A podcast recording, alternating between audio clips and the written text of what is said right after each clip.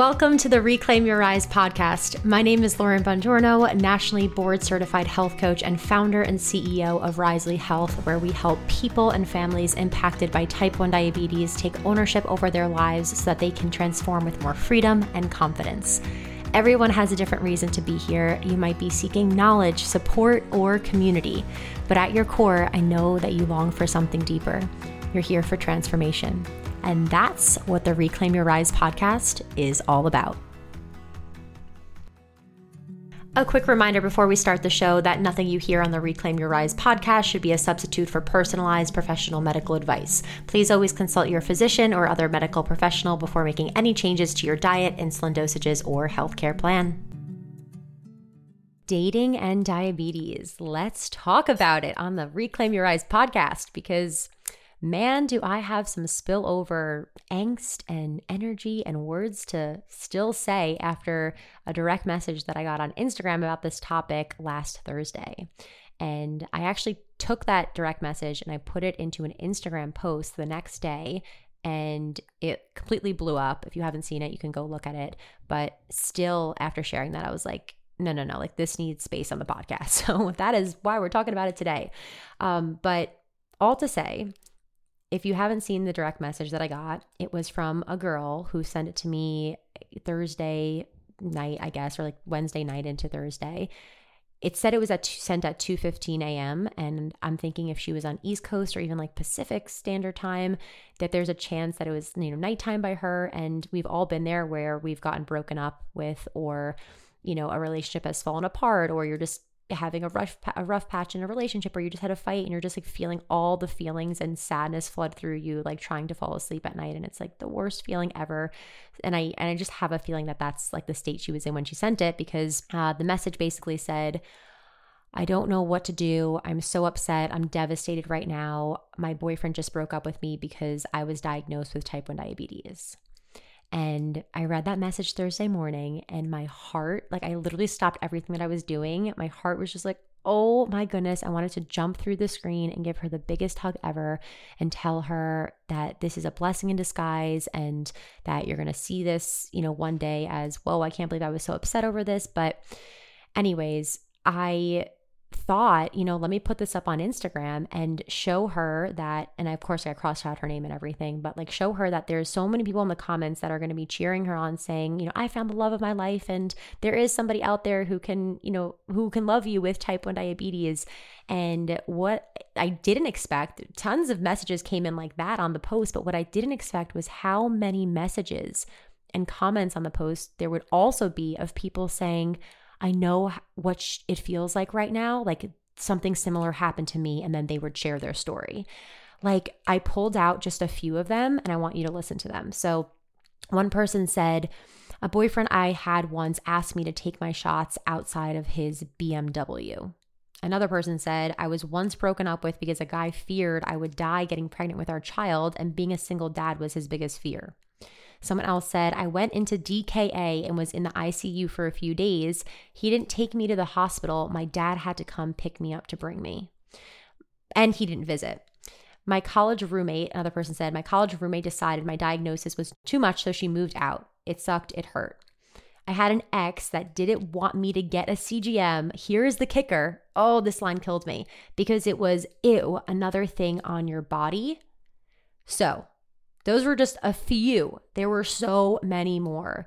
And it opened my eyes to like, wow, this is a real problem. And I don't know if I should be like talking and doing this podcast for all of us who have type 1 diabetes or if this needs to go out to just like the general dating pool of like how to be a decent human. like, not sure. Um, any of the dating apps want to have a partnership because like, what is going on? But all to say, like, I want to share three things with you Three things that you need to know if you have type 1 diabetes and you are in a spot right now where like you don't have the love of your life or you you know you're not married or you're not in a committed relationship and you're like is there somebody out there for me who can love me with my diabetes and love me you know just like fully and and be there for me during the highs and the lows no pun intended P.S. I also I think I can't remember if I put that in my vows of my wedding or Chris did, but there was there was some kind of diabetes um, uh, note, you know, nod to diabetes in our vows, which was funny. But I'll always think of it when I say highs and lows. Anyways, okay, so here are the three things. So first off, you have to know that if someone breaks up with you, be, like explicitly something diabetes related, it has nothing to do with you and everything to do with them. And I know this is such like a classic thing that we hear all the time. So, like, let's dive into it a little bit deeper, right? Like, people have their past experiences and, you know, ways they grew up and some had parents where they showed them that adversity and challenges were a great opportunity for growth and other people had parents who you know they've shied away from challenges and you know things that came in their way and, and how they handled things differently right? Like you don't know. And so we have to just operate under the assumption that like you are whole with diabetes you are not broken and if somebody sees your diagnosis or the things that you're dealing with as an embarrassment or as an inconvenience like all of that like that's that's on them like that's they they have not grown like we we what we like to call them is like they're a soul in growth right so that's what we say right and i and i think at the same time it's important to acknowledge why I think that it hurts so much to get broken up with because of diabetes. Like, yes, possibly it's because you're losing someone you love and that person you're talking to every day and everything that comes with it, right? But more specifically, A, it validates our deepest insecurities for a lot of us of you know maybe i am too much of an inconvenience with type 1 diabetes or maybe i'm too much of a liability you know for a partner or you know maybe i'm not lovable right? Like all these things that like we a lot of us have thought at one point or another it almost like validates that in a way or at least it does in our mind. And then b if we're in a place of our life where we're in a tough spot with our diabetes, which you guys know I've been there. I had several years where I was there. Getting broken up with because of your diabetes, it's almost this double dagger reminder that, yeah, like you're in this alone and you got to fix your own problems. And that doesn't feel good when you're struggling with your diabetes, right? Feeling isolated and alone is like the worst thing ever because that's not motivating to want to move yourself forward. We all need support. So that's the first thing. Moving on to the second thing after I put up this post, I got a direct message from a guy actually, and he said something along the lines of, you know, I never am normally somebody who reaches out like this on Instagram to anybody, but I saw your last post and I and I really just want to share with you that I'm I'm struggling deeply, you know, with my diabetes and um, you know, my partner broke I think it's he said even several partners, several partners have broken up with me because of my diabetes and how, you know, it's just it's ugly. he used the word like it's ugly and it's, you know, just not um, you know, easy and all these things. Um, like how and he was like, What advice do you have for me? And I asked him, I said, you know, are you like, is it the partners that you've had that are telling you that your diabetes is ugly and that you know it's not easy to deal with and all these things or are those things that like you believe like let's get clear here and he responded, he's like, Well, you know, they've said it kind of, but yeah, like I, I do believe it too, but it's the truth. And I'm like, My love, like my love, my friend, like if you believe that, that's that's what you're attracting in, right? Like if you don't love yourself, if you think that your diabetes if, if you if you don't love yourself or your diabetes or if you think that you're less than or that you're never going to find a partner because that was part of what he said too is like I, I don't think i'll ever find a partner. If you think that way if you think that you're not lovable like how do you expect other people to see you in a different light right? And really what this is is this comes down to living deeply in a place of shame and a place of victimhood right? That like diabetes is this thing taking things away from you instead of being like, I'm going to conquer this, right? So, to this point, what's my advice here? The key here, if I was in your shoes, it would be stop trying to date. Like, put a pause on thinking about it, anything to do with that. And you got to make yourself whole first. You are whole, but like feel whole first, or you're going to keep attracting in people who are going to meet you on the level you're at currently, not the level that you desire of a person. I'm going to say that again because it's really, really, really important. You have to make yourself whole first, or you'll keep attracting in people who are going to consistently meet you on the level you're currently at, not the level you desire of a person. That's a big lesson I've learned in my life with not just relationships, but just so many just life opportunities is if you're doubting yourself, if you're in a place of talking about all the, you know, just things that could happen or fears or this or that, like you're not in the space to attract in things that you know you want because you're thinking about what you don't want to happen right? We got to change those those thoughts and those are that's free. It's free to change our thoughts. That's accessible to us. Like we can all do that. We just have to you know be open to the possibility of what could happen when we do. Okay and then the last and final thing number 3 is not taking care of your blood sugar fluctuations your physical health your mental health absolutely impact our relationships because they affect how we feel and how we show up, right? Like, I remember when I was struggling with my just like obsession with my blood sugar numbers and uh, just, you know, trying to avoid so many different foods and things like that when I was about probably year like two, three, four, five of dating my now husband, Chris. Like, I didn't feel great and it definitely impacted our relationship. Like, I can't even explain how much closer Chris and I became and how much more trust was built after I like started taking care of myself and my mindset and my body in the way that like it needed to be tended to right? So just giving you that little you know story there. But you know at the same time this doesn't just mean we're only worthy of love when we are at our prime with diabetes like you want somebody who is going to stand by you through the ups and downs, you know, during the the middle of the night lows when you need a juice box and you're sweaty and you're like, "Babe, wake up. I need you know, I need support." When you are having a high blood sugar and they're trying to kiss you and you know, you put up a boundary because your blood sugar is high and you just don't feel like it right now, right? And they got to they got to respect that and be like, "Totally, it's okay. No worries," right? Like you and and on top of that, you also want someone who is going to encourage and support you to get the support and help you need, whatever that looks like. Not run in the opposite direction and say you need to figure yourself out, peace. No, no, no, no, no. Like that's that's not how love works. Love is unconditional.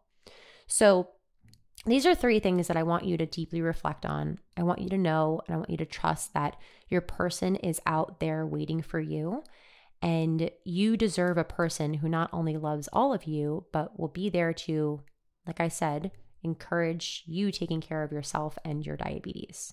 As a final kind of story here, because I know a lot of you, you know, know when I first started dating Chris, I didn't tell him I had diabetes for three months. And not only did I not tell him I had diabetes because I was so scared that he would break up with me and so scared that he would think I was weird and different and just you know, unattractive, really, what it came down to because of the gadgets on my body, also actively hid it.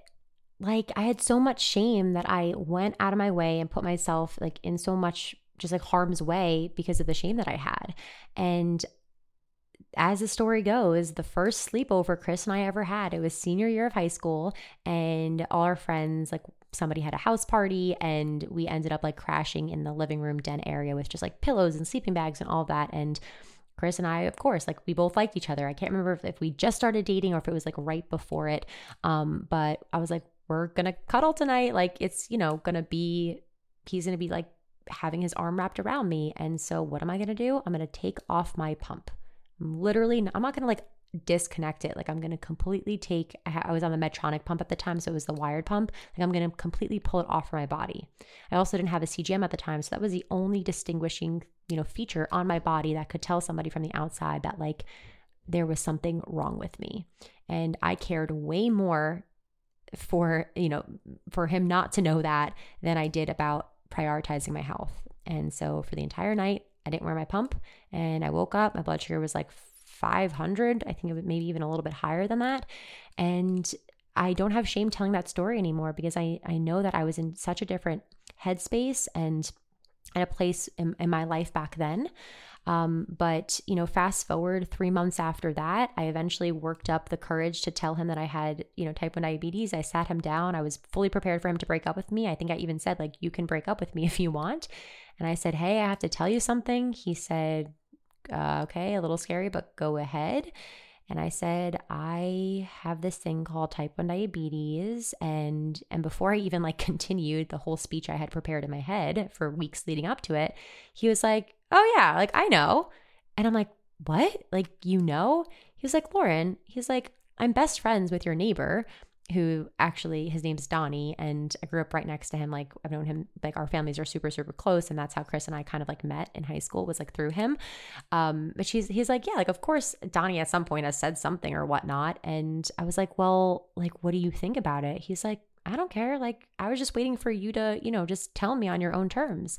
And it was such a moment of relief and you know years following that, it took me a lot of learning to continue opening up about that part. But all to say that sometimes the thing that feels so scary is only scary if you're with the wrong person.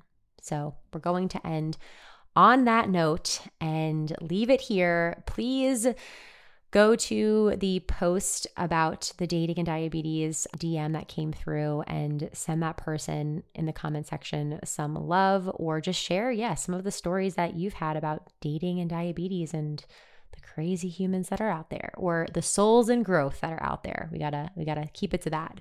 But anyways, if you are listening to this episode the week it comes out, the week of October 4th, I want to invite you to my last free masterclass of the year that I'm hosting uh, t- Tuesday, October 4th at 7 p.m. Eastern, Thursday, October 8th at 8 p.m. Eastern, and Sunday, I believe it's at 11 a.m. Eastern or 12 p.m. Eastern. But when you sign up and go to the registration page, you'll be able to see the times and options listed.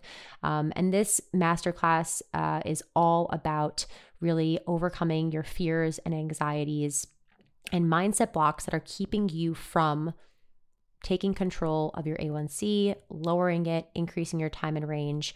We are going way beyond generic T1D education, and we're actually talking about um, the things that are holding you back from, yeah, feeling confident. I'll be leading the masterclass, but my co host coming on is Risely's T1D psychologist on our medical advisory board, Dr. Dumont. And so you'll be able to hear from her and connect with people in the community who are also coming on.